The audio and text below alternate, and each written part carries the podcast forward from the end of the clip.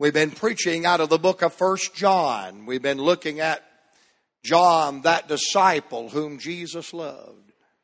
And I remember Miss, Miss Cato telling me this at her home the other day, the first day I preached that. Brother Cato went home and said to Miss Cato, I got to find out something about John because I want to sit and lean on the bosom of the Savior. Well, honey, he's doing more than that today. He's face to face with him. But we talked about that disciple whom Jesus loved, how John cultivated that close relationship to the Master. We said that he sat where the others wouldn't sit. He stood where the others wouldn't stand. He served when the others didn't get to serve. And because of that, he got to see what the others didn't see. And we've been preaching on what John saw. And we're trying our best to get to the book of the Revelation. I'm trying my best to get to that passage where he said, I, John, saw the holy city, the New Jerusalem. But I could not, I could not overlook the five chapters of this little epistle, First John, because some of the most precious truths about life, love, and light you'll find in these five chapters. John lets us know that we can do more than be religious. We can have a relationship that produces fellowship with the King of Kings and Lord of Lords. We looked in chapter number one and we saw a fellowship that is divine. If we walk in the light as He is in the light, we have fellowship one with another. And the blood of Jesus Christ, His Son, cleanseth us from all sin. Then we looked in chapter number two at a forgiveness that is definite.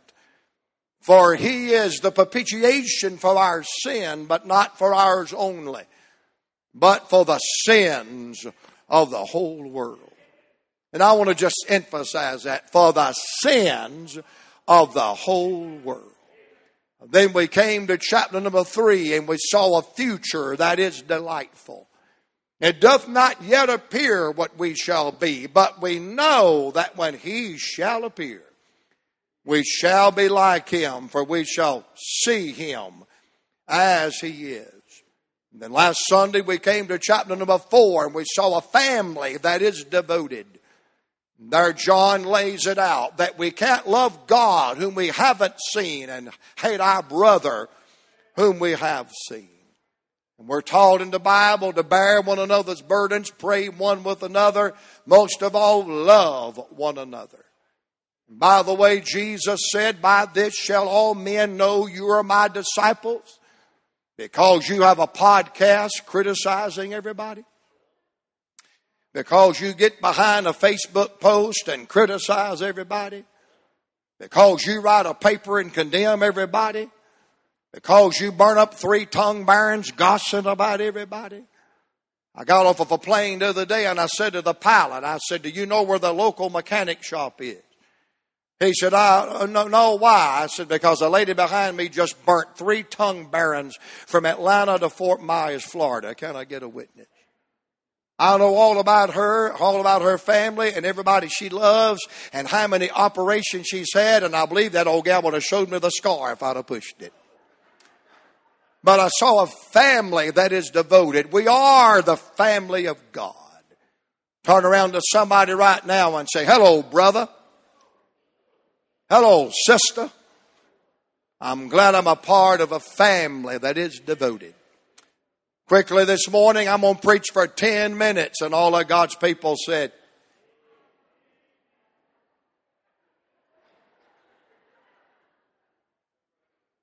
May the fleas of a thousand camels infest your armpits. But I want to come this morning to chapter number five and see a faith that is defined. A faith that is defined. Let me say it like this by the way of introduction. There's only one kind of salvation that's talked about in the Word of God. Number one, a personal salvation. Number two, eternal salvation. And number three, a know so salvation. I'm glad for the personal salvation. I'm glad I'm His and He's mine. I'm glad for the eternal salvation, eternal and everlasting life. I'll never die, just get promoted. But I'm glad today for a know so salvation. Man, wouldn't it be bad to have a personal salvation and not know it? Wouldn't it be awful to have something that's going to last forever and not know it?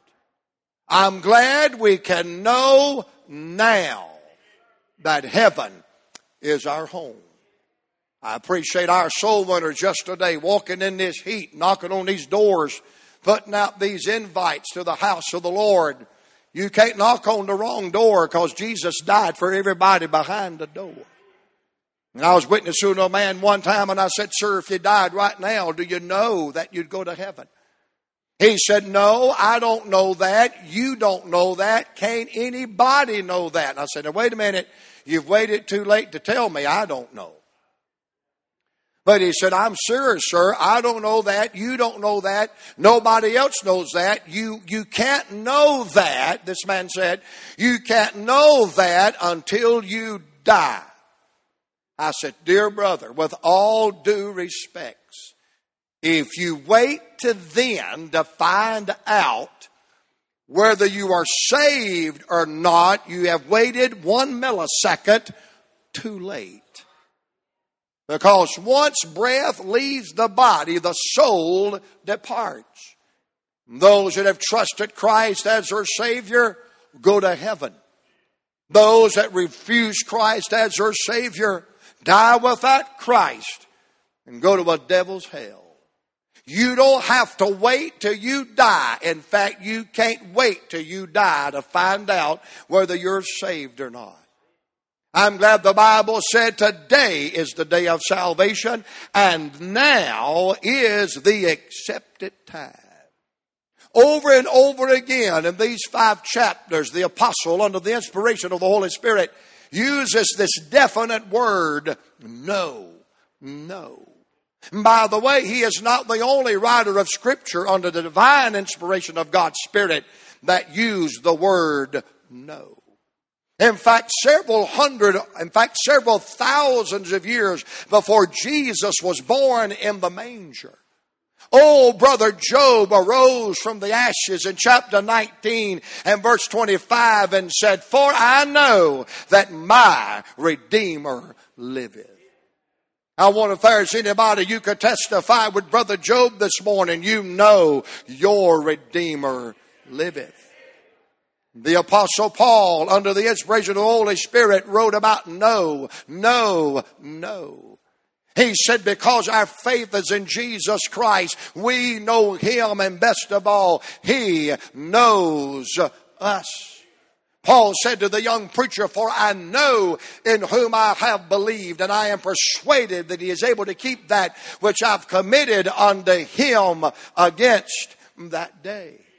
Paul said, For we know that all things work together for good to them that love God.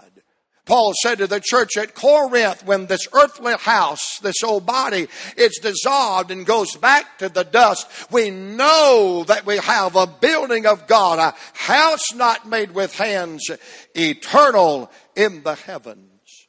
Again, ladies and gentlemen, the only salvation that's proclaimed in this Bible is a personal salvation and a forever salvation. And thank God for a know so salvation. And if you're at our service today and you do not know that you know, if you have one shadow of an inkling of a doubt in your heart, in your conscience, in your mind, in just a few moments, I am going to give you, most of all, God Almighty is going to give you the opportunity of a lifetime to know that you know that you have been saved and heaven is your home. Let's look at this faith in our text that is defined. I love the way he words it in 1 John chapter 5 and verse number 13. The scripture says, these things have I written unto you that believe. Believe what? Believe on the name of the Son of God, that ye may know that you have eternal life. And that you may believe on the name of the Son of God.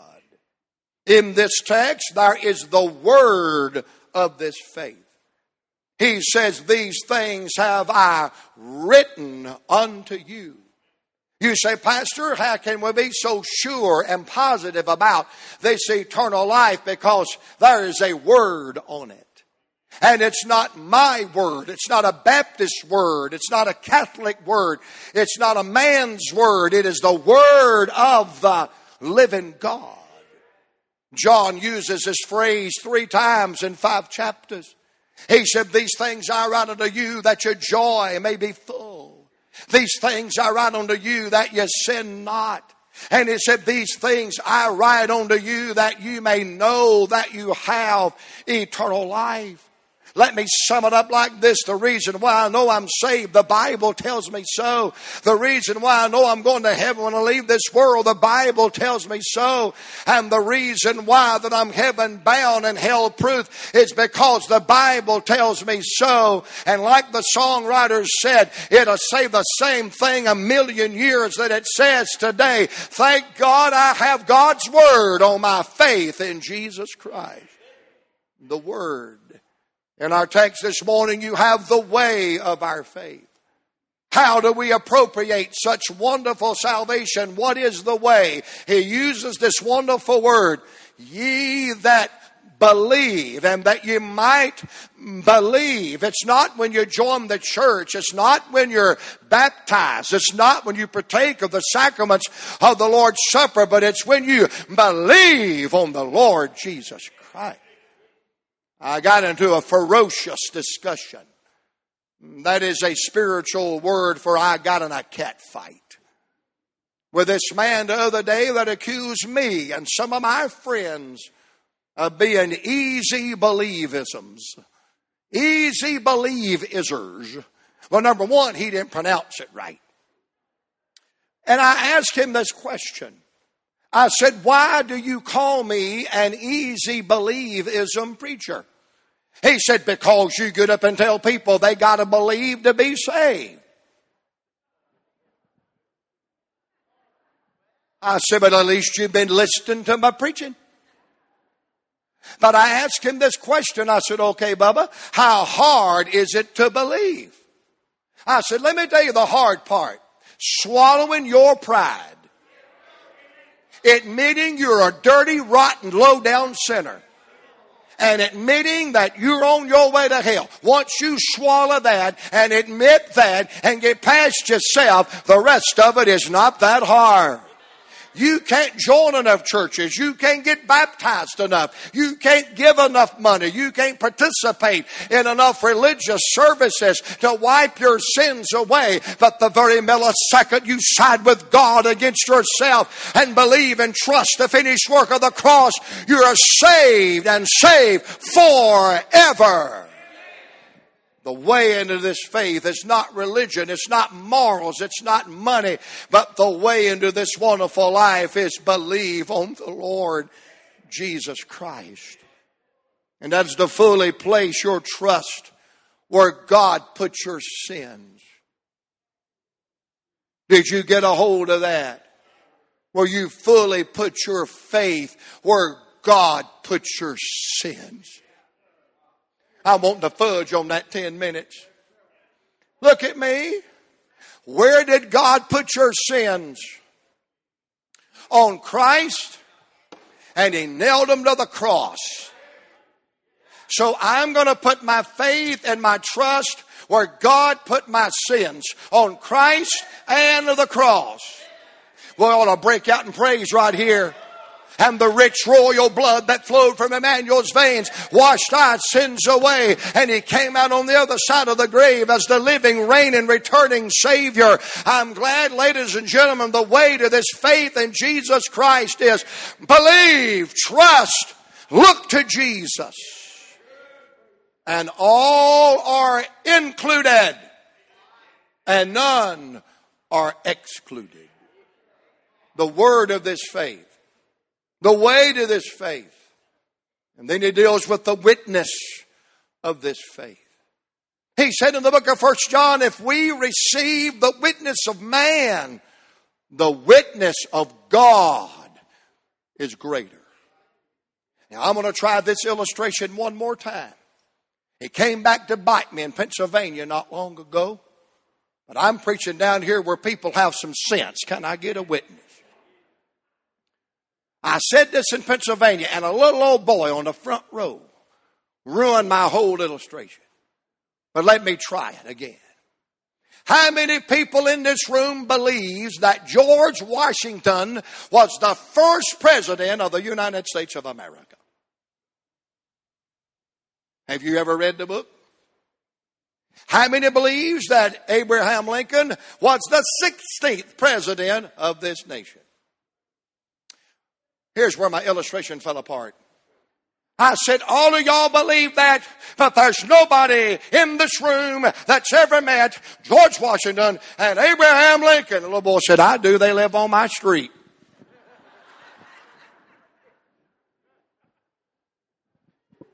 I'm not being smart, but that sounds like something some blonde headed girl would say.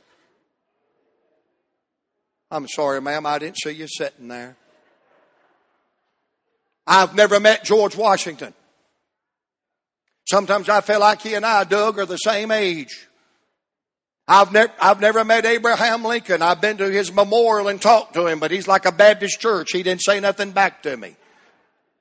I've never met George Washington. I've never met Abraham Lincoln, but I believe with all my heart. Listen, I had a great grandfather. I had a great grandfather, Yancey Arthur, that didn't, I mean, went to his grave denying to the day he died that man walked on the moon. He said that's one of my Hollywood pictures.